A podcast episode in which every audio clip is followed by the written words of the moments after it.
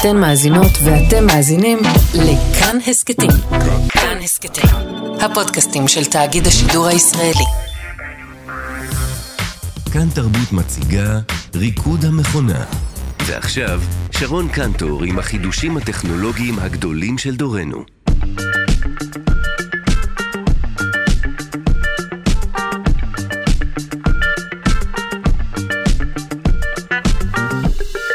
שלושה שיודעים.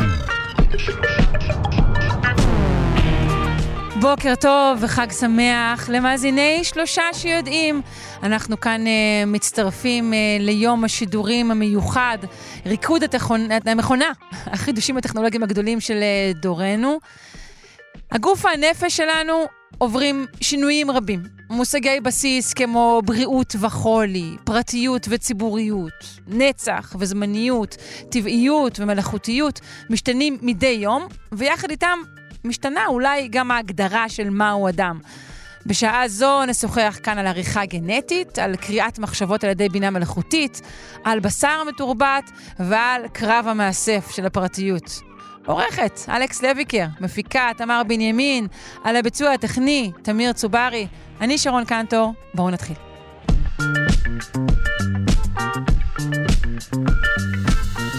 היום אנחנו מגלגלים את המושג עריכה גנטית על הלשון, כאילו אמרנו הכל בדולר, או מלח ופלפל לפי הטעם. אבל באמת מדובר אה, בפריצת הדרך הגדולה ביותר אה, של השנים האחרונות. אנחנו ננסה כעת לחזור מעט אחורה ולהבין אותה לעומק. נפנה לפרופסור עידית מאיה, מומחית בגנטיקה רפואית ומנהלת בית הספר לגנטיקה לרופאים במכון רקנטי לגנטיקה בבית החולים בלינסון. שלום, בוקר טוב. בוקר מצוין. שמחים שאת איתנו, חג שמח. אז בואי נשאל פשוט השאלה כפשוטה, מה זה עריכה גנטית? אה, אז עריכה כולם מבינים, נכון? למרות שאני חושבת שהאורחות של התוכנית... את יודעת מה? לא בטוח לגמרי. בדיוק, אני חושבת שהאורחות של התוכנית שלך יותר מבינות מה ההבדל בין תיקון לבין עריכה. אבל כשמשתמשים במילה עריכה, אנחנו מתכוונים לזה שאנחנו בעצם מוציאים מקטעים. כמו לא לתקן אות אחת ששגינו בה, זה לא כמו טיפקס נגיד, אלא זה ממש להוציא מקטע. אז כשאנחנו אומרים עריכה, לזה אנחנו מתכוונים לשנות רצף מסוים, לא על ידי החלפה של אות, אלא על ידי הוצאה של מקטע. כשאנחנו אומרים את המילה גנטית, אז זה סוג של סלנג, כמו שאמרת, שכולם משתמשים בו, אבל כשאנחנו משתמשים בו בצורה מקצועית, הכוונה היא את רצף ה-DNA.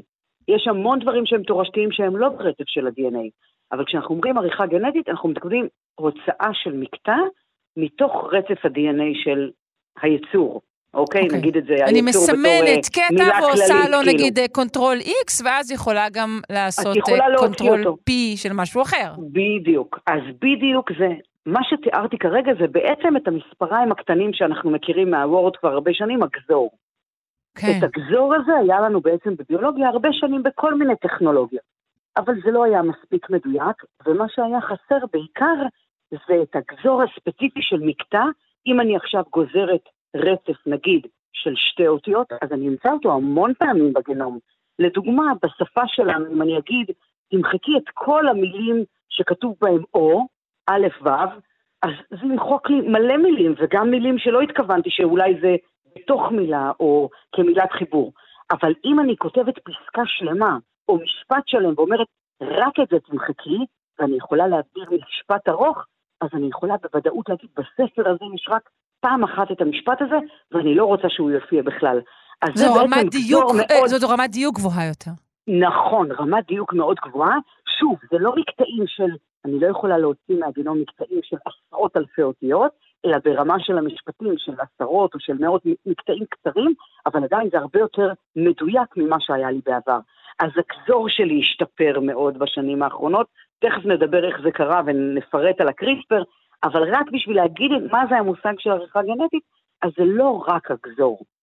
כי הגזור היה לנו כבר, בכל מיני וריאציות, מכל מיני יצורים יותר קדומים. מה שהתחדש אצלנו זה ההדבק. כאילו זה הדבר המיוחד. כן. בעצם לחתוך מקטע שלם, שאפילו שאני יודעת שיש בו טעות, זה לא עוזר לי, כי אני רוצה משפט חליפי. אני רוצה שיהיה את העותק התקין, את מה שהיה אמור להיות כתוב שם. ולכן אני חייבת להגיע כמו בוורד את ההחלף. כן, מצא לא בטקסט והחלף. אני, כל מה שאת אומרת, אני מתרגמת לשפת הוורד בתוך ראשי. לגמרי, בגלל זה אני מדברת, כי זה משהו שכולנו מכירים. זה לא למחוק משהו, כי אנחנו לא רוצים שיחסר לנו המקטע הזה. אנחנו רוצים למחוק מקטע שיש בו טעות ולהכניס בו את המקטע התקין. ובאמצעות זה בעצם לעשות בזה שימושים ביולוגיים, שתכף נדבר על מגוון האפשרויות שקיימות. כן, קודם כל נשאל אז... ממתי אנחנו מסוגלים לעשות את זה? אז את הטכנול... היה לנו כל מיני טכנולוגיות ישנות, אנזימי רסטריקציה, כל מיני אנזימים וכל מיני מערכות שהכרנו אותן, הן לא היו מאוד מדויקות ולא היה להן את ההדבק בצורה טובה. בעצם הטכנולוגיה הזאת שנקראת קריספר קאס 9, הקריספר שכולם מדברים עליה, זה משהו כמו בעשור האחרון מאז שהיא התגלתה או שנחשפה לעולם. 2016 אה, זה השנה הרשמית, שקצת אה, מאז כבר אנחנו מכירים הרבה יותר. את אומרת, התגלתה ונחשפה, לא, לא הומצאה. לא, היא לא הומצאה כי מי שהמציא אותה זה החיידקים. Mm-hmm. זה בעצם מערכת, מנגנון הגנה של חיידקים מפני וירוסים. הקריספר, החלק של המילה קריספר, זה בעצם אזורים חוזרניים שנמצאים בתוך ה-DNA של החיידקים, שבעצם בתוך השמורה הזאת, בתוך המקום הזה, זה כמו סוגריים כאלה, שהחיידקים שמרו רצף, מקטעים של רצף של DNA של וירוסים שהם רצו להתגונן מפניהם. אם חיידק מסוים כבר הותקף על ידי וירוס, אז הוא אמר, תקשיבו, פעם הבאה שהווירוס הזה בא, אני רוצה לזהות אותו מיד. אני אשמור לי מקטע אחד של הווירוס הזה, של הרצף שלו, ושפעם הבאה שאני אתקל בו, יהיה לי כבר כביכול את הרצף הזה, אני אדע שהוא רשע, כן, תייגתי לא את זה ואני אפעיל את זה בזמן ובמקום הנכונים. נכון, והטכנולוגיה שהייתה להם זה היה קריספר, שמגיע בעצם, שזה הרצף הזה, בפנים יש את הרצף המזהה, ה-RNA שמזהה את המקטע של הווירוס, ולידו אנזים שנקרא קאס 9 או קאס 9, שבעצם חותך את המקטע הזה. כשהמחשבה שלנו זה, אם אנחנו חיידק, הכוונה מבחינת מחשבה, שאם הווירוס מכניס לתוך הרצף שלי של ה-DNA את המקטע הזה, אני רוצה לחתוך אותו משם ולהוציא אותו. אני לא רוצה שהוא ידבק עליי, או לא רוצה שהוא ידביק אותי. זה הטכנולוגיה של החיידקים, ולכן זה לא משהו שהומצא, אלא משהו שנמצא. כן. שבעצם הבנו את המנגנון, את הרצפים החוזרניים, ראו את זה כבר קודם, אבל לא הבינו לאיזה שימוש זה, למה זה שם. והתחילו למצוא בעוד ועוד קבוצות של חיידקים בעצם את הרצפים האלה, וככה הבינו בעצם את המנגנון, כשהדבר המדהים שקרה זה שהצלחנו לרתום את המנגנון הזה לטובתנו, כלומר להבין מה עשה עם זה החיידק, ולהבין שיש פה פוטנציאל להרבה מעבר להגנה מפני התקפה של וירוסים או של חיות, יצורים שמחדירים מקטעי DNA לתוך ה-DNA שלנו. בעצם אם מדברים על שימושים של קריספר, אז אם יש לי באמת את הקאט הזה, וגם אני יכולה להביא את המקטע שאני רוצה להכניס את התקין, לעשות את הפייסט, אז בעצם אני יכולה להחליף מקטעים שכביכול יש בהם טעות ברצף, שאנחנו קוראים להם בסלנג, גם סלנג מאוד שגור, מוטציה. כן. אזור שגורם מחלה ב-DNA שלי, שאני יודעת שיש שם מוטציה, כלומר, קודם הבחנתי ואני יודעת מה הגורם, ואני אומרת בוודאות, זה הגורם למחלה אצל המטופל, בעצם או אצל החיה או אצל היצור, ועכשיו אני יכולה להוציא את המוטציה הזאת ולהכניס את המקטע התקין בלי המוטציה, ולמעשה להעלים את, ה, את המוטציה הזאת מהתא הספציפי שעליו הפעלתי את הקריספר. כן, שוחחנו כאן אתמול, על, על, שוחחנו כאן אתמול על, על, על טיפול אה, די מדהים שנעשה בארץ אה, בשבוע שעבר, אני חושבת, אה, במסגרתו גן בריא הוזרק למוח של ילד שסובל ממחלה גנטית נדירה, וכך הוא ככל הנראה יתוקן. לאיפה עוד זה יכול להגיע? מה הפוטנציאל בעריכה גנטית? אז uh, באמת השמיים הם הגבול. כאילו באמת, באמת, אנחנו כל הזמן ממציאים ומוציאים עוד מחשבות. אני רק אגיד ככה כמה דוגמאות uh, ראשוניות. אז דיברנו על מחלות גנטיות והזכרת את המחלות הנדירות, שבעצם ברגע שהבחנתי אותן אני יכולה באותו מטופל, בן אדם אחד שיש לו שינוי שאני יודעת איפה הוא ממוקם, להוציא כביכול את, ה, את המקטע הזה. כשהשאלה פה, האם אני עושה את זה באיבר שסובל מהמחלה, הרי אנחנו יודעים שיש לנו את המקטעים של ה-DNA שלנו בכל התאים של הגוף. נכון. בעור, בעין, במוח, בשיער, בכל מקום יש לי את אותו DNA, אבל אם המחלה מתבטאת רק בעין, אז אני רוצה להכניס את המקטע התקין רק בעין.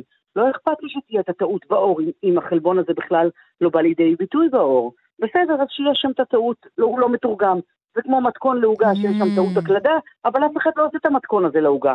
כאילו, בסדר, אז אני, לא אכפת לי, אני לא משתמשת בו. אם זה באיבר, אז אוקיי. ושוב, השאלה איך אני מצליחה להגיע לאיבר הזה ספציפי.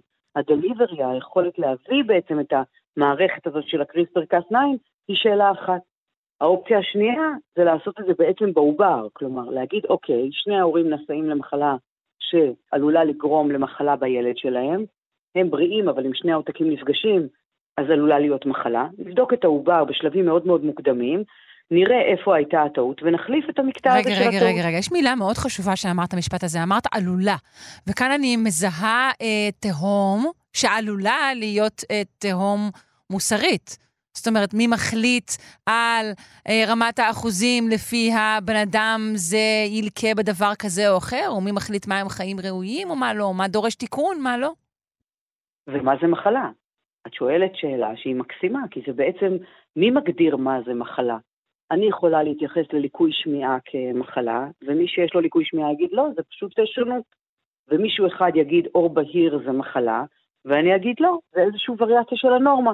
כל אחד יכול להגיד, עכשיו יש דברים שהם אבסולוטיים, זאת אומרת מחלה שהיא ממיתה בגיל צעיר, שגורמת לחוסר התפתחות של המוח וכולי וכולי, נגיד רוב האנשים יסכימו שמדובר במחלה.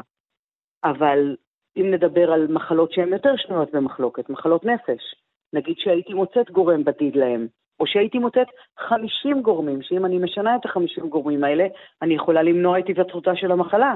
האם אני רוצה באמת שלא יהיו אנשים עם חלק מהמחלות האלה? הם חלק מהווריאציה הטבעית. זה לא רק אם אני רוצה, האם חלק... ברגע שתהיה אפשרות שלא יהיו, האם תוכלי להמשיך ולקיים את, ה, את האנשים על המגוון שלהם? נכון, ו- ולהכיל אותם, ולקבל אותם, ואולי לחשוב על הורים, נגיד, שלא עושים את הבדיקות האלה, ונגיד, מה זאת אומרת? מה, הם לא עשו את הבדיקה הזאת מראש? היו יכולים למנוע מהילד סבל. נכון. ושוב, הטווח של הדיון האתי פה הוא, הוא מאוד מאוד גדול. מאוד. אולי עמידות למחלות מסוימות שאולי יהיו לנו, זה כל האולי הם באמת סימן שאלה, ולכן אנחנו עוד לא מדברים על שימושים כאלה בעוברים אנושיים. עושים את כל הניסויים, יש המון אה, שימוש בטכנולוגיות האלה בחקלאות לדוגמה, יש כל מיני עניינים של מחקרים ובדיקה, יש עבודה, לא הזכרתי את האופציה השלישית, אמרתי באיבר עצמו, אמרתי בעובר, והאופציה השלישית שעושים זה אה, הוצאה של תאים מהבן אדם, לדוגמה לוקחים בדיקת דם של בן אדם, מוצאים את התאים הלבנים, עושים את השינויים על התאים הלבנים שלו, משנים, מרגשים אותם, נגיד נגד גידול סרטני או כל מיני דברים כאלה, ומחזירים אותו לאותו בן אדם. זה התאים שלו, הם מתכלים, התאים של המערכת החיסון שלנו מתכלים, הם לא חיים לנצח כביכול, ועכשיו אני יכולה לרגש אותם או להפעיל אותם נגד מחלה זיהומית שהוא כרגע צריך להילחם בה, או נגד מחלה גידולית שהייתי רוצה שהוא יתחיל להתקיף את הסרטן הזה, ובאמצעות מערכת החיסון שלו ימנע את ההתפתחות של הסרטן. כן. אז זה אה, פחות או יותר, שוב, באמת יש עוד מיליון דוגמאות, טוב, אנחנו לא ממש על קצה המזלג. בוא, בחצי דקה, בדיוק. פרופסור מאיה, דיברנו על, על בעיות אה, אתיות אה, שעשויות לנבוע אה, מה, מהטכנולוגיה הזו. בעיות אה, רפואיות, אנחנו כבר יודעים? הבעיה העיקרית שלנו, והסיבה שאנחנו לא משתמשים, זה לא רק הבעיות האתיות כמובן, אלא גם אם אני לוקחת כזה מקטע ומכוונת אותו למקום ספציפי, איך אני אדע שבאמת הוא חתך רק את המקום הספציפי? איך אני אדע אם אין לי אוף טארגט, אם אין לי מיקומים אחרים מבחוץ? אז בעצם אני צריכה לרצף את הכל, או לקרוא את כל העותק הזה של הגנום לפני שעשיתי את הפרוצדורה, ואחרי ולעשות מצאי את ההבדלים ולוודא שלא חתכתי והחלפתי מקטעים שלא הייתי רוצה, או שהתיקון של ה-DNA הדו-גדילי נעשה בדיוק כמו שרציתי לפני שאני בעצם מאשרת את זה. ואז גם השאלה, את יכולה לשאול אותי, אוקיי, את עושה את זה, ועשו את זה בצורה לא חוקית בסין על עובריות, כמה שנים אני צריכה לעקוב בשביל להגיד שזה בטוח? הן צריכות להגיע לגיל חמש, או שאולי הן צריכות להגיע לגיל עשרים, או שאולי הן צריכות להגיע לגיל הפריון, ואני אדע בוודאות שאין בזה נזק, כמה זמן צריך לעקוב בשביל שאני אוכל להגיד זה באמת בטוח ולא עשיתי שום נזק. בשביל שאני כרופאה כן. אוכל להגיד, אוקיי, הכל בסדר, אתם יכולים להשתמש בזה לכל המחלות ולכל השימושים. זה נכון מאוד, זה נכון שאלות. לגבי כל כך הרבה פיתוחים, גם, גם לא רפואיים. אה, נכון. אנחנו לא יודעים כמה אנחנו צריכים להמתין, אה, אם בכלל. פרופסור עידית נכון מאיה, מומחית בגנטיקה רפואית ומנהלת בית הספר לגנטיקה לרופאים במכון רקנטי לגנטיקה בבית החולים בלינסון. אני יודעת שזה היה ממש אה, על קצה המזלג, אבל אנחנו מודים לך מאוד. חג שמח. בכיף, חג שמח, להתראות.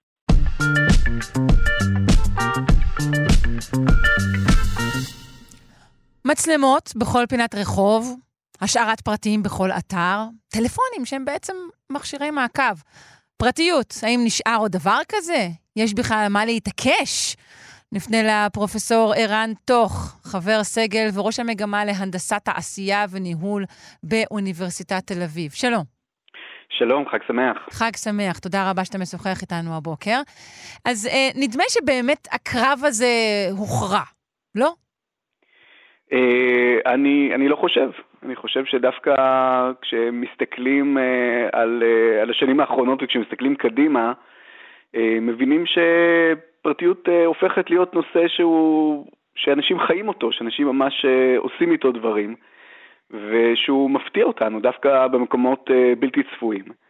Uh, אבל זה קצת כמו לא כששמים יום מיוחד בלוח השנה למשהו. זאת אומרת, ברגע יש מודעות גבוהה לדבר מה, זה סימן שהוא בסכנה של ממש. אה, ללא ספק הפרטיות שלנו בסכנה. זאת אומרת, כשהיום, כפי שאמרת, יש מצלמה בכל פינת רחוב, והמצלמה הזאת כבר יכולה להיות מחוברת לאלגוריתם שיודע בדיוק איפה אנחנו ומחובר לעשרות אלפי מצלמות שפרוסות בכל המדינה, ברור שיש יכולת uh, להבין עלינו דברים שאי אפשר היה בעבר. על הסיפור הזה, סתם בוא נעצור שנייה בנושא המצלמות, זה משהו ש... איפה הוא? מעוגן בחוק? אני יכולה להגיד, היי חבר'ה, אל תצלמו אותי כל הזמן?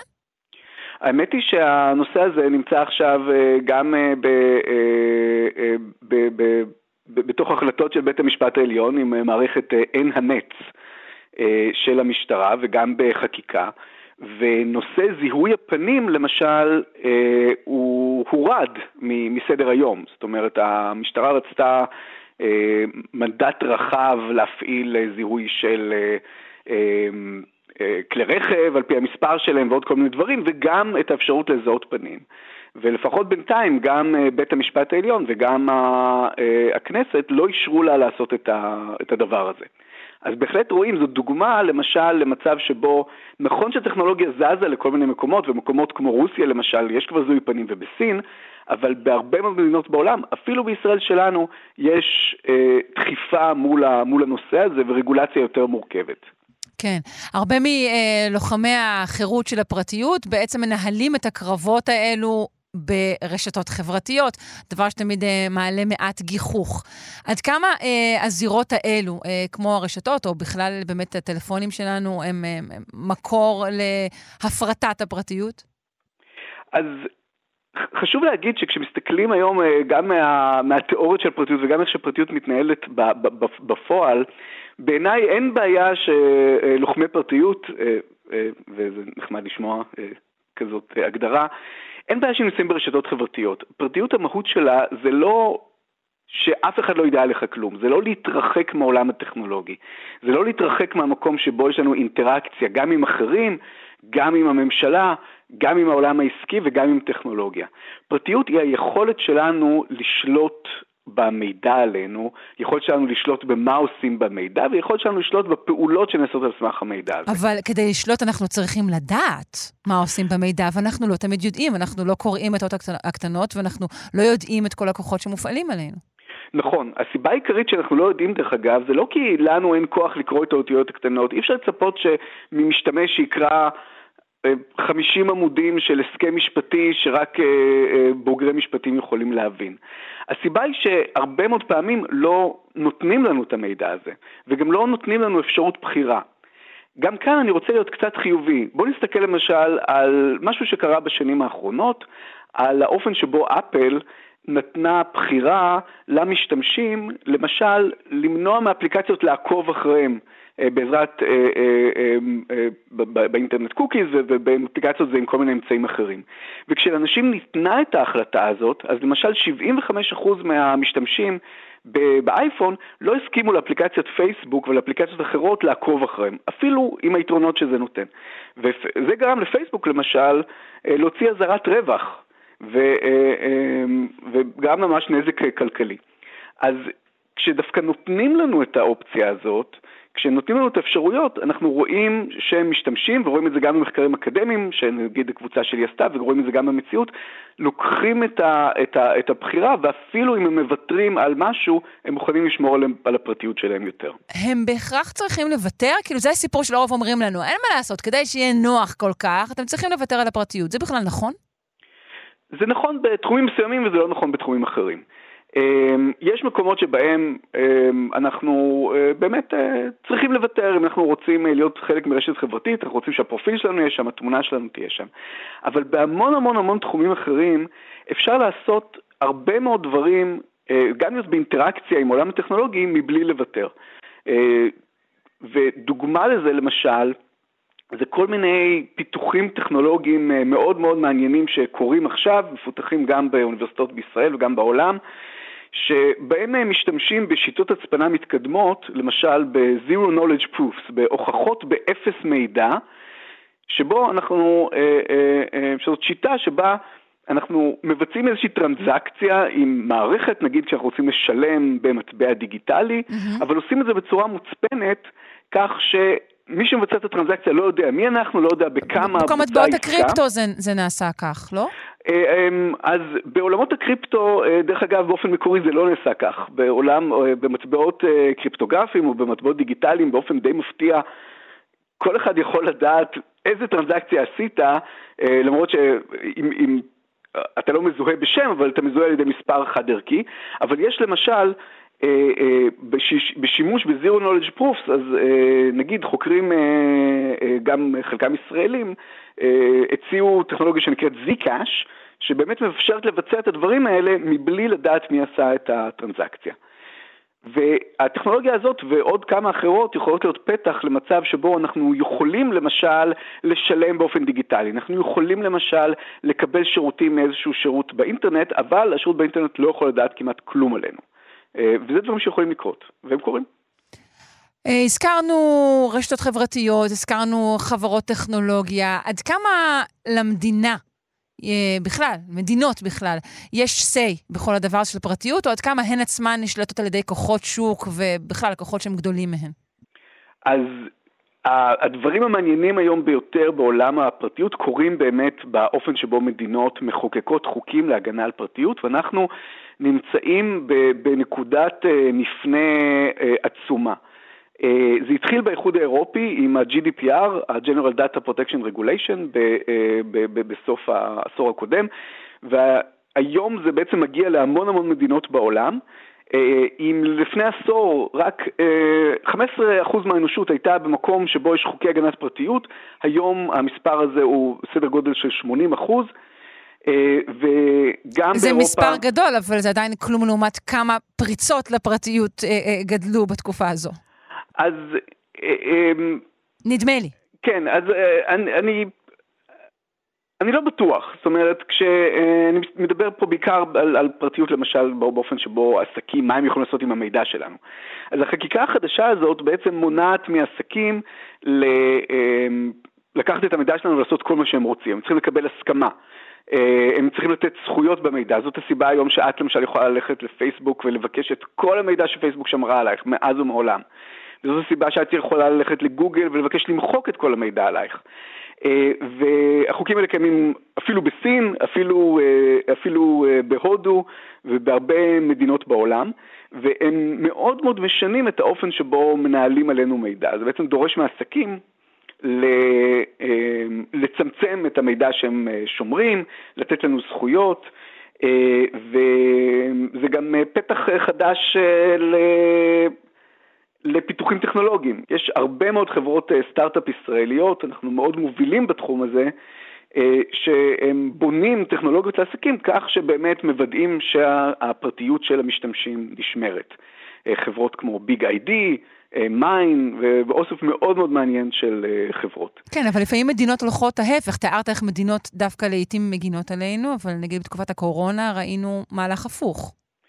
בוודאי. אז אני חושב שבאמת אה, כשמסתכלים על השנים האחרונות, ובעיניי זה הולך אפילו להיות יותר ויותר אה, משמעותי, אנחנו נראה מעין אה, מטוטלת כזאת שנעה מצד לצד. מצד אחד, ה, אה, הטכנולוגיות מאפשרות יותר ויותר, בתקופת הקורונה ראינו באמת איך פתאום, למשל מדינת ישראל, שהייתה מעט יוצא דופן כאן, לקחה את מעקבי השב"כ, הכלי שבעצם יכול לעקוב אחרי מיקומים של טלפונים סלולריים בכל המדינה, והשתמשה בו בקורונה.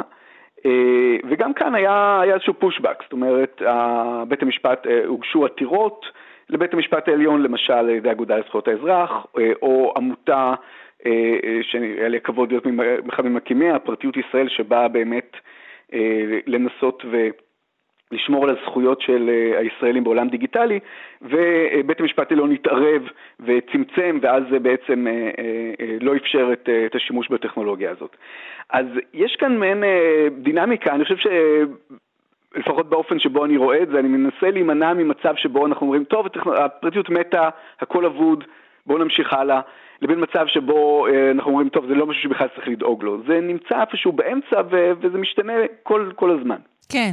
אני מבינה שזה עדיין קרב, אבל נראה לי שברמה, אני לא יודעת אם לקרוא לזה אה, עמוקה, אולי לא בדיוק, אבל לחיות off grid, לצורך העניין, שזו באמת הפרטיות אולי המושלמת, מה שנקרא להיעלם, זה כבר אי אפשר. אה, זה מאוד מאוד קשה לחיות off אה, grid. אני גם חושב אה, באופן בסיסי ש... אנחנו לא רוצים לחיות off grid. זאת אומרת, מה שפרטיות נותנת לנו זה את האפשרות להיות באינטראקציה עם אנשים אחרים, ועדיין לשמור על האוטונומיה שלנו. פרטיות למשל הראו שזה צורך פסיכולוגי עמוק, החל מילדים בגיל מאוד מאוד צעיר, החל מפעוטות.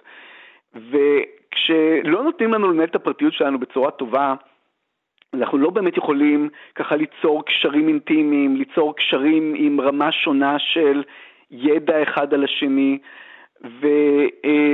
ובעולם הדיגיטלי זה אומר שאנחנו יכולים לשלוט על, ה, על המידע שלנו ובאמת אה, להיות בעולם. אז הפנטזיה הזאת של לחיות אוף גריד, אני, אני בהחלט מבין אה, אה, מאיפה היא מגיעה, אבל המשימה האמיתית היא, היא להיות עם פרטיות, להיות באינטראקציה בתוך העולם שלנו כפי שהוא. אה, ואני חושב שזה אפשרי. אה,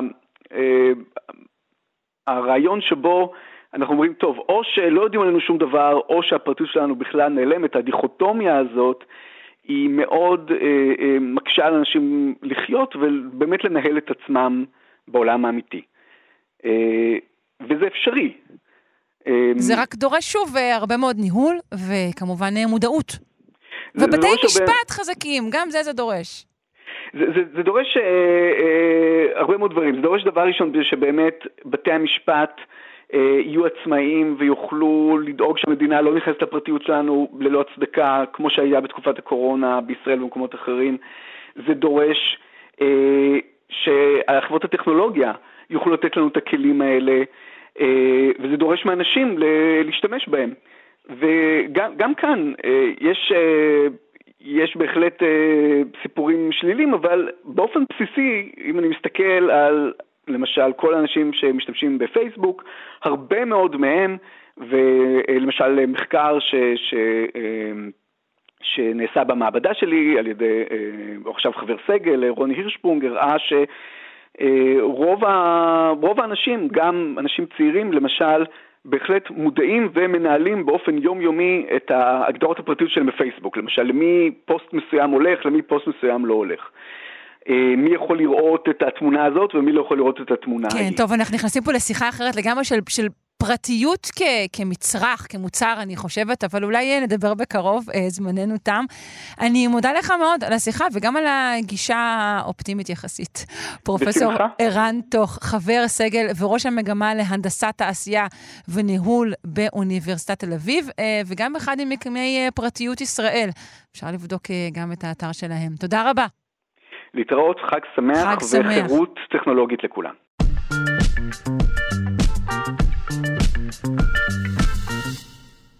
המוח, אה, כאמור, הוא אולי המעוז האחרון אה, של הפרטיות, אה, כשכבר לא נשאר שום דבר אחר, אבל כמובן, יש ניסיונות חדירה גם אליו.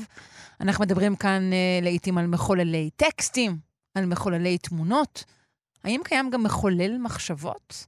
לפני הדוקטור רועי צזנה, חוקר במרכז בלווטניק באוניברסיטת תל אביב, ועתידן בחברת ספארק ביונד לבינה מלאכותית. שלום. שלום, שלום. על מה מדובר? ממה להיזהר? האם לחבוש קסדה? ספר לנו. איפה להתחיל בכלל? תראי, אה, יש כבר הרבה מאוד שנים, מאז 1973, כשיצא המאמר המכונן בנושא, שמדברים על ממשקי מוח מכונה. כלומר, על אפשרות לקרוא מידע מהמוח ולהשתמש בו, להזרים אותו למכונה, למחשב, להפיק ממנו משמעות. רגע. רגע, רגע, אתה מדבר על קריאה בבקשה. ישירה, כי הרי גם היום, בסך הכל, על ידי uh, כל מיני אופנים משוכללים, כמו מעקב אחרי תנועות העין שלי, או mm-hmm. אחרי ההקלקות שלי, אז יודעים פחות או יותר על מה אני חושבת, והטלפון שלי משמש כמעין מכשיר כזה. אבל אתה לא מדבר על משהו כזה, אלא על מין יניקת מידע ישירה מתוך המוח שלי? אני לא יודע אם הייתי משתמש במילה יניקה, היא לא נשמע טוב. רגע, מה שאתה אומר הולך להישמע טוב? אם אני אשתמש בפועל אחר זה יישמע נהדר?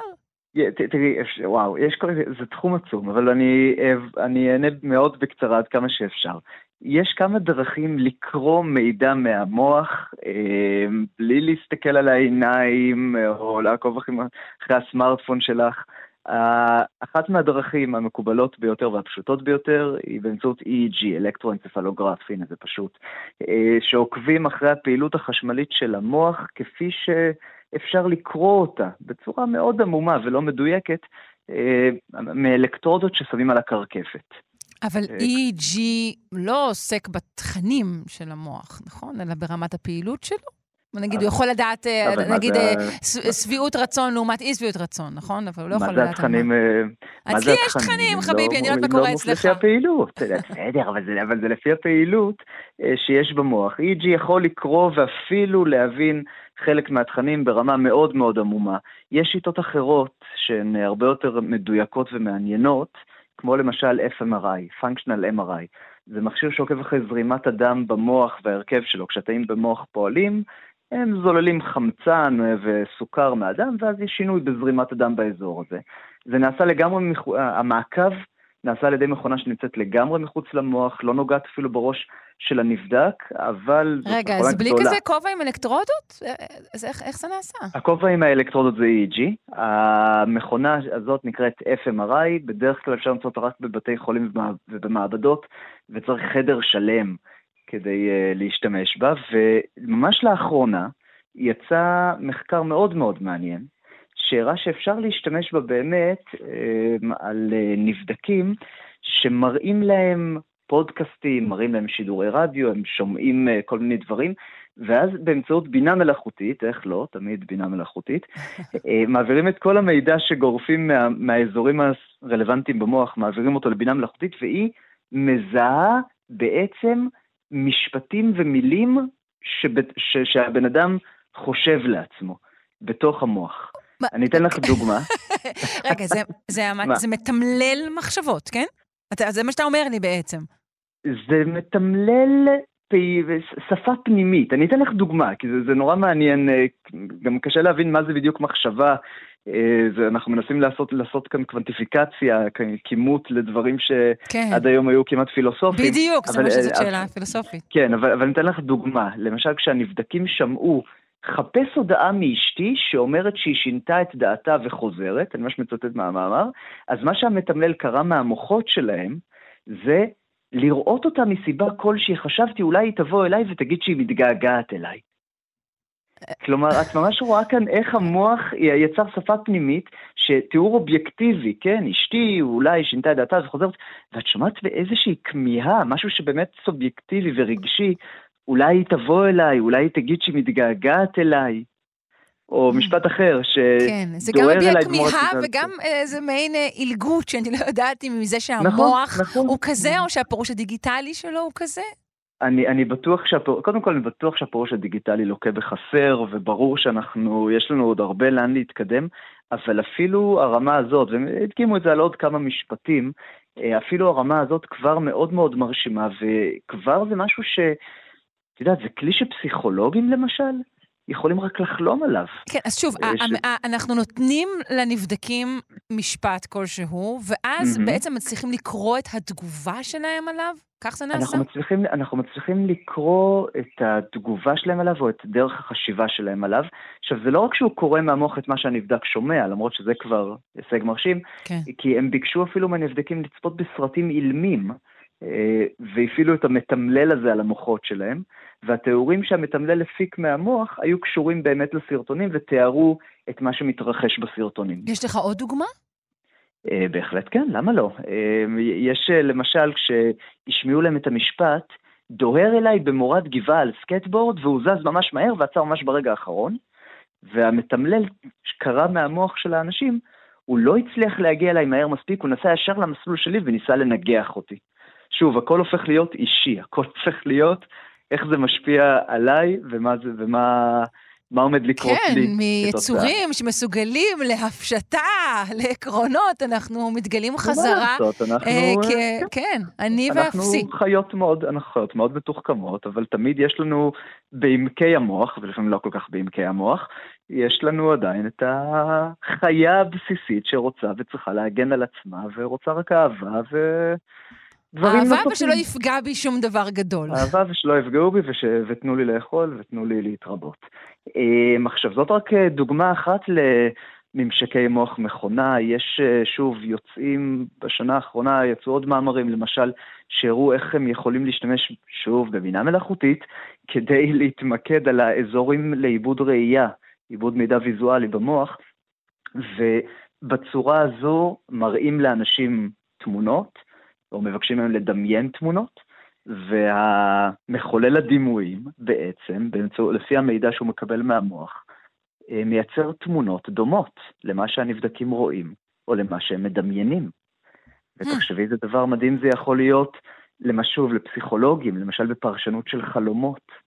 כן. בניסיון להבין... אה, תראה, אתה לוקח את זה באמת למקומות מאוד יפים, נכון. לפרשנות של חלומות, גם, גם באמת לחקר השפה, כיצד אנחנו עושים באמת את, את התרגום, את התוספת הזאת של ההכללה, איך אנחנו אה, מתרבטים את עצמנו.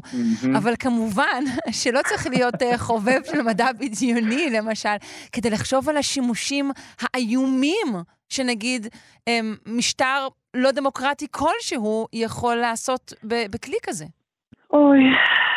סליחה, אני מתנצלת. תראי, אני אגיד לך, קודם כל, רק, זה אנקדוטה משעשעת. ב-1973, אמרתי לך, יצא המאמר המקורי על זה של ז'אק וידל, כן. וכבר אז הוא הראה איך הוא משתמש ב-EEG כדי לתת לנבדקים שלו מה לעשות, אה, לשלוט בספינות חלל שיורות טילים במשחק מחשב. כבר אז זה, התחילו לחשוב על זה לצרכים האלה. Okay. אוקיי. תראי, את, אבל את צודקת. כמובן שמשטרים לא סימפטיים יכולים להשתמש בכלים האלו אה, כדי לזהות דיסידנטים, לזהות מתסיסים, לזהות אנשים שלא חושבים נכון. ספרות המדע הבדיוני מלאה ב... ברעיונות הזה, האלה. אגב, אחד הספרים המרתקים הוא של רוג'ר זילאזני, Lord of Light, שליט האור, אני חושב, כן, כן. בעברית, שהוא מתאר שם עולם שבו מחל... אה, מחליטים האם יש לך את הזכות להתקדם, להתגלגל לגוף הבא, להעביר את המוח שלך לגוף חדש, לפי זה שקוראים לך את המוח ומחליטים האם אתה נאמן לשלטון או שלא. אמ, כן, דברים יש, שנעשים בכל מיני מקומות על ידי הלשנה פשוטה, כן, אה, כן. יכולים אה, לעבור כך תהליך של מיכון. נכון, אבל בואי נבין רגע וזה יכול לשאת פנים שהן לא כל כך מובהקות, הרי הפחד נכון. הגדול הוא מאזורי הביניים. נכון, או באזורי הביניים או, או מהקיצוניות כמו של רוג'ר זילזני. אבל תראי, האמת, אה, האמת לאמיתה היא שאנחנו יצורים מורכבים. וכולנו יש לנו מחשבות לא נאותות לפעמים, כולנו יש לנו מחשבות uh, תוהות ו- ולא לא ראויות, ושליט שיזרוק לכלא את כל מי שאי פעם התחיל להטיל ספק ברעיונות שלו, לא יישאר uh, עם הרבה אנשים תחת שלטונו. ולכן אני חושב ש... אבל ציינת שזה גם מכשיר דו-כיווני, הוא גם יכול לשמש למעין אימון, לא? נכון, וזה באמת... יש את הרעיון של נוירוביו-פידבק, אה, שבעצם אתה יכול לאמן את המוח שלך לכיווני חשיבה שונים, או לכיוונים שונים של זרימת מידע ממה שהיה במקור, אבל הטכנולוגיה הזו עדיין אה, בחיתוליה. אני כן אגיד שאם אנחנו דואגים מכך שממשלות ושליטים אה, ישלטו לנו, לא ישלטו במחשבות, אלא יוכלו להבין מה אנחנו חושבים כדי לדכא ולרסן אותנו, הדבר האחרון שצריך לדאוג לגביו כרגע הוא ממשקי מוח מכונה. כן, מה שאתה צריך, מה שצריך לדאוג, ואגב, צריך לדאוג, זה לגבי הסמארטפון שלך, צריך לדאוג מכך שהממשלות יכולות לעקוב אחריך ברשתות החברתיות ולדעת מה הפעולות שאתה עושה ואיך אתה מתקשר עם אחרים. אמ, ויש כאן כוח מאוד מאוד גדול שאנחנו נותנים בעצם לממשלות אה, לעשות בו שימוש, וצריך לדעת גם איך לרסן אותו. כן, האם היית אומר שניתן לסמוך על הטכנולוגיה שברגע שיש משהו כזה, כמו זה שתיארת, מעין מתנהל מחשבות, אז יצמחו מיד גם כלים הפוכים? מנטרל אה, של מחולל מחשבות, או לחלופין, אנחנו נלמד יותר טוב איך לשלוט באותה הפרשה מחשבתית? זה דבר שיכול להיות? כן ולא. אמ, זה בוודאי שיהיה אפשר לפתח טכניקות, תחשוב על פיל ורוד כחול. או על חד קרן ורוד זה בלתי נראה. כל עוד תחשוב זה בסדר, רק אל כן. תגיד לי, אל תחשבי על פיל ורוד כחול. בדיוק, וזאת בדיוק הנקודה. אני יכול uh, להגיד לך, תחשבי כן על זה ולא, ולא על ההוא, אבל בסופו של דבר יש גבול לכמה שאנחנו, בני אדם, יכולים לשלוט uh, במוח שלנו, כמה אנחנו יכולים לעשות קומפרטמנטליזציה, וואו, זאת מילה גדולה. כמה אנחנו יכולים uh, להגיד לעצמנו, אל תחשוב, אל תחשוב, אל תחשוב. בסוף אין מה לעשות, אתה כן תחשוב, אז יש גבול לכמה שאפשר uh, להתמודד עם טכנולוגיה כזו. Uh, זאת הסיבה, אגב, שאנחנו רואים שמתחיל להיכנס שיח uh, על האתיקה של הטכנולוגיות האלו, ואפילו באחד המאמרים האחרונים uh, שמגיעים אנשי מדע וטכנולוגיה, שכל, מה הם רוצים סך הכל? תעזבו אותנו ותנו לנו להמציא עוד ועוד כלים כאלה, נכון? בשיא ההתלהבות. כן, ואפילו כרגע... הם כותבים במפורש, שבהינתן הכלים שאנחנו מראים כאן במאמר, אני מצטט, חיוני לעורר מודעות לסכנות בטכנולוגיית קריאת מחשבות, brain decoding, וליצור חוקים, חוקים, לא סתם, שיגנו על הפרטיות המחשבתית של כל אדם. כלומר, פרטיות לא רק של מה שאתה עושה בבית, אלא גם מה שאתה חושב בתוך המוח של עצמך. כן, לא רק היה לי שנקל אה, כל פעם שמישהו היה אומר לעורר מודעות. אה, אני מאוד מודה לך. אבל תראי, אוהבים לחוקק חוקים לאחרונה, אז הנה, בטח יסיבו גם את החוק הזה בקרוב. כן, לא נותר לנו לסמוך אה, אלא על הטוב שבעולם. דוקטור רועי צזנה, חוקר במרכז בלווטניק באוניברסיטת תל אביב, ועתידן בחברת ספארק ביונד, לבינה מלאכותית. תודה רבה לך. חג שמח. תודה רבה. חג שמח.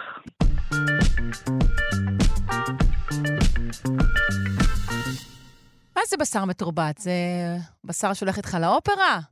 בשר שקורא לפניך את תרבות וספרות? מתי כבר יהיה בשר מתורבת על כל שולחן? והאם זה בכלל בריא לנו? נפנה לפרופסור יעקב נחמיאס, הוא ראש המרכז לביו-הנדסה באוניברסיטה העברית, וגם מייסד חברת Believer Meats. שלום. בוקר טוב. בוקר אור. אה, בוא נתחיל באמת אה, בשאלה, מה זה בשר מתורבת? אה, בשמחה. א', אני, אני מאוד, הייתי מאוד שמח לקחת את ההמבוגר שלי לאופרה.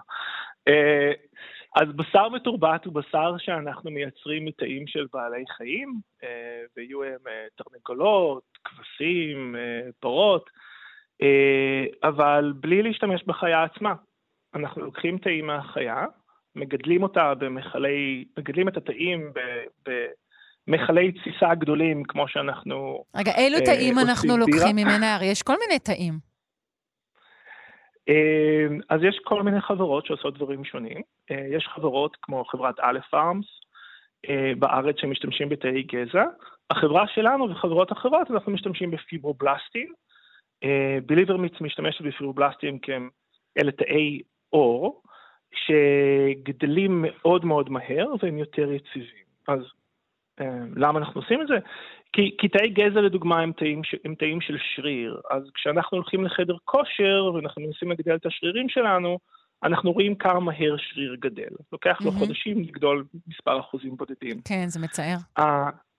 הפיברובלסטים הם אלה שכל פעם שאנחנו נחתכים במטבח, סוגרים את החתך בדקות ספורות.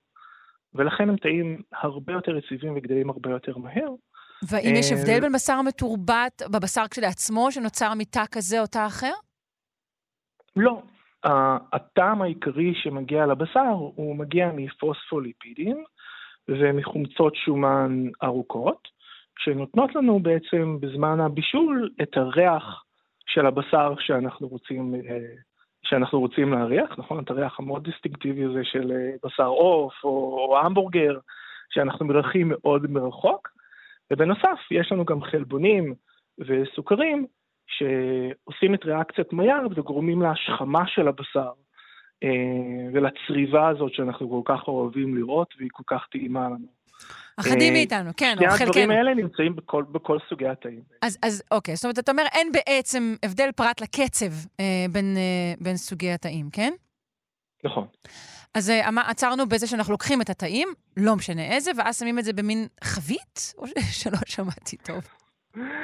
אה, מיכל תסיסה, כן, זה אוקיי. סוג של חבית. אה, טוב, כן, ישר, מיכל תסיסה, שרון עברה בתוך המוח שלה לבירה מחבית, אוקיי, כן. בדיוק, תקשיבי, בירה מחבית זה, בדיוק, בירה מחבית זה אנלוגיה מצוינת. מה אנחנו עושים בבירה? אנחנו לוקחים שמרים, שמים אותם עם טיפה סוכר ובעצם הם מייצרים לנו בירה.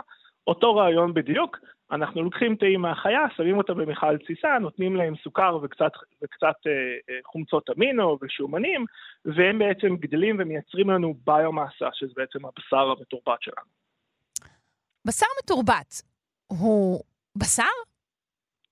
יכול להיות שאלה פילוסופית בכלל, אבל אני... כלומר, אני, אני, אני אשאל את זה בצורה פשוטה. צמחונים וטבעונים יאכלו בשר מתורבת?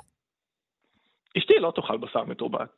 אשתי צמחונית כבר uh, למעלה מ-20 שנה, והיא מאוד אוהבת את החסה ואת הטופו שלה. זה לא בשבילה. לא, אבל uh, מאיזה מקום היא לא תאכל את זה? הרי שוב, את החיה אנחנו לא אוכלים פה. זה נכון, אבל תראי, מסיבות הומניטריות, כמובן את הסיבות ההומניטריות בעצם נטרענו, אנחנו לא פוגעים בבעלי חיים. נכון.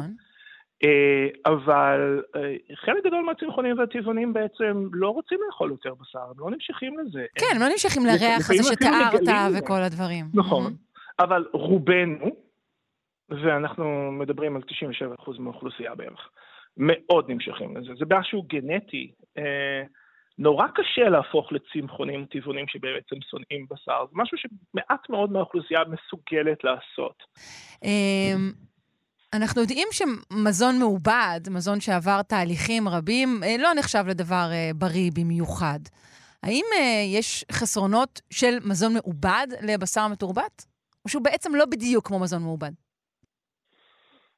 אני חושב שיש פה הגדרה לא באמת מדויקת של מה זה באמת מעובד ולמה אנחנו מתכוונים. אנחנו, כשבדרך כלל כשאנחנו אומרים מזון מעובד, אנחנו מתכוונים למזון שיש בו המון שומן טראנס, שומן רווי, המון סוכר, שנועדו להסתיר משהו בתהליך. או, כן? חומרי אה, טעם וריח, או תהליכים רבים, קירור, חימום אה, תעשייתיים, כל מיני דברים כאלה. זה דווקא, אז, אז זה דווקא לא הוכח בשום מצב מדעי שגורם לבעיה. בדרך כלל אנחנו מדברים על מזון מתועש, שהוא פשוט מזון לא בריא מבחינת, מבחינת הנוטריאנטים שנמצאים בו, מבחינת הצבעים המלאכותיים, או טעמים מלאכותיים שנמצאים בו, ואז יש לנו בעיה מסוימת במזון הזה. אבל גם מזון שהוא לא מעובד, לדוגמה סטייק של פרה, אה, הוא מוריד בצורה משמעותית את, את, את, אה, את אורח החיים שלנו ומעלה את הסיכוי לבעיות קרדיו-וסקולריות, כן? וזה מזון שהוא לגמרי לא מעובד, זה סטייק שמגיע מפרה, פשוט יש לו חומצות שומן רבויות בריכוז מאוד מאוד גבוה. אז כשאנחנו מדברים על בשר מתורבת, אנחנו בעצם מדברים על מזון שלא צריך חלק גדול מהרכיבים שהם סינתטיים, לדוגמה חומרי טעם וריח שאנחנו מוסיפים לכל מיני תחליפים אחרים מהצומח. Mm-hmm. אין לנו את כמות הסוכרים שיש לנו בחטיפים מעובדים שאנחנו רגילים לחשוב על מזון מתועש. ובנגד לזה, יש לנו את אותה כמות חלבון, כמו בבשר, ויש לנו את היכולת לשלוט על סוג השומנים שנמצא במזון.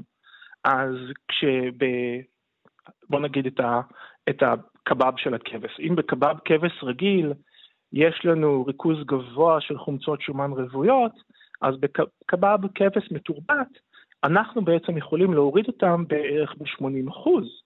כן. שזה אומר שאנחנו מורידים בצורה משמעותית את הסיכוי לחלות במחלות קרדיו-וסקולריות. כן. בנוסף, עם זאת, מדובר במשהו שהוא... סליחה, כן. כמות הכולסטרול, סליחה, כמות הכולסטרול יותר נמוכה, ומעבר לזה אני יכול גם להעלות לדוגמה במוצרי העוף שלנו את ריכוז חומצות השומן של אומגה 3, שאנחנו לא מקבלים מספיק בדיאטה. כן, סליחה. אה, עם זאת, אנחנו מדברים על משהו שבעצם התחילו לייצר אותו אה, ב-2013, אם אני לא טועה, ההמבורגר המתורבת הראשון עלה על צלחת. אנחנו למעשה, אפשר לדעת אה, את ההשלכות אה, כולן, אולי רק בעתיד? בספק רב אה, שאנחנו מדברים על משהו שהוא, שהוא מאוד בעייתי, כי, כי אנחנו עוברים אה, תהליך מאוד ארוך עם רשויות הרגולציה, גם בארצות הברית, גם בישראל, גם באירופה וגם במזרח. אה, אנחנו באופן ספציפי בליברמית, אנחנו פרסמנו את כל המידע על קווי התאים שאנחנו ייצרנו במאמר אה, בעיתון, בעיתון Nature, אחד העיתונים היותר חשובים בוודאי. בעולם, אה, כולל את, את ה-genetic sequencing, כאילו את הריצוף של ה-DNA המלא שלו, ועשינו מבחני אנליזה מאוד מאוד רציניים על, על הקווי תאים שלה, שאנחנו מייצרים, בשביל שאנשים ידעו בתכלס איך ההמבורגר שלהם הולך לי, לי, להיות מיוצר. כן. שזה אחד הדברים שאני אה, חושב על זה, אני, כשאני עומד בסופרמרקט מול המדף של המוצרים וחושב על מה לקנות לילדים שלי לארוחת ערב, מאיפה ההמבורגר הזה בא? אה, ודווקא במתורבת אנחנו, נד, אנחנו נדע יותר, אתה אומר. לחלוטין. כמה זמן הפרה הייתה ב, ב, ובאיזה צפיפות באונייה שהביאה אותה לארץ, באיזה בית מטבחיים היא, אה, היא, היא בעצם אה, עובדה, איך אנחנו יצרנו ממנה את ההמבורגר, כמה נקי היה הקו, אה, מה הכניסו להמבורגרים שלנו, כן. מהזרקה של מים להזרקה של חומרי טעם. אה, רוב הבשר שאנחנו מקבלים בסופרמרקט הוא לא 100% מהשוחט, הוא בא בתהליך מסוים. ואנחנו מדברים פה על מוצרים שאנחנו נדע בדיוק מאיפה הם מגיעים, כן? אבל אתה צופה שבשר מתורבת אה, יתפוס אה, נתח שוק אה, אמרתי נתח.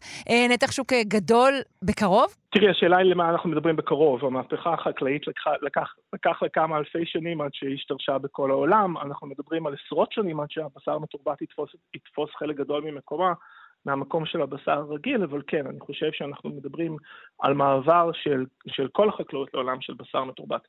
והסיבה לכך היא, היא, היא מספר מונים. אחד, זה תהליך הרבה יותר יעיל. אה, חקלאים שמגדלים היום פרות צריכים לחכות עשרה חודשים אה, עד שהם יכולים להביא את הסחורה שלהם לשוק, זה הזמן שלוקח לפרה לגדול. אה, זה מאוד מסוכן, אם פתאום יש מחלה, מחלה כלשהי בארץ, אז כל העדר הולך להשמדה, אותו דבר גם לגבי עופות. בתהליך שלנו, אם משהו לא בסדר, אז א', אני רואה את זה במכל התסיסה בצורה מדויקת, ולוקח לי פחות מיומיים לנקות את המכל ולהתחיל את התהליך מחזרה. כן, מבחינה אה, סביבתית, הרי חלק מה, גדול מהבעיות של הבשר הם הפגיעה הסביבתית אה, בכדור הארץ כתוצאה מ, מהגידולים שצריך לגדל כדי להאכיל את הבשר. האם התהליך של ייצור הבשר המתורבת הוא בהכרח יעיל יותר אנרגטית? תראי, כל דבר יכול להיות נקי או מלוכלך. אם אנחנו מייצרים פתאום בשר מתורבת בתהליך שהוא מאוד לא יעיל, עם מעט מאוד, אה, בוא נגיד, אם כל מכל תסיסה מביא לך שני אחוז אה, בשר, ואתה מחבר את זה לתשתית של אה, פחם, של ייצור אנרגיה על ידי פחם, אז לא, הוא לא הולך להיות יותר יעיל מהמתחרים. הוא לא הולך להיות יותר גרוע, אבל הוא לא הולך להיות יותר רגיל, יעיל מה, מה, מהתעשייה הרגילה. אבל בטכנולוגיה שלנו, עוד פעם, מה שאנחנו הראינו זה יעילות שהיא פי 20 יותר גבוהה מכל אחד אחר. אנחנו מגיעים ל-40 קילוגרם בשר לכל 100, לכל 100 ליטר מכל. ואנחנו, התהליך שלנו הרבה יותר יעיל, ככה שאנחנו מסוגלים להוריד את כמות האנרגיה והפחמן הדו-חמצני שמשתחרר ב-95-98 אחוז.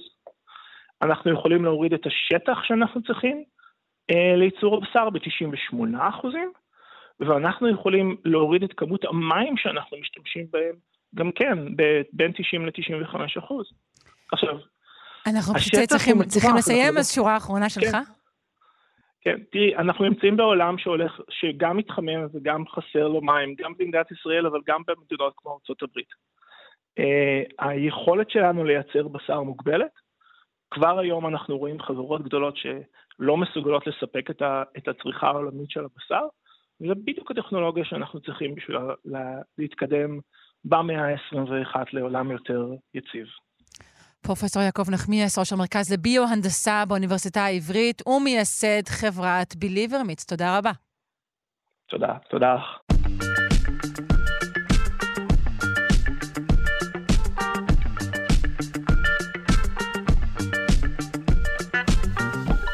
עד כאן השעה הראשונה והמיוחדת שלנו, שלושה שיודעים, חלק מהיום המיוחד, ריקוד המכונה, החידושים הטכנולוגיים הגדולים של דורנו, אה, שיש כאן, בכאן תרבות, אה, לאורך כל היום הזה. אה, עורכת אותנו אלכס לויקר, מפיקה תמר בנימין, על הביצוע הטכני תמיר צוברי, אני שרון קנטור.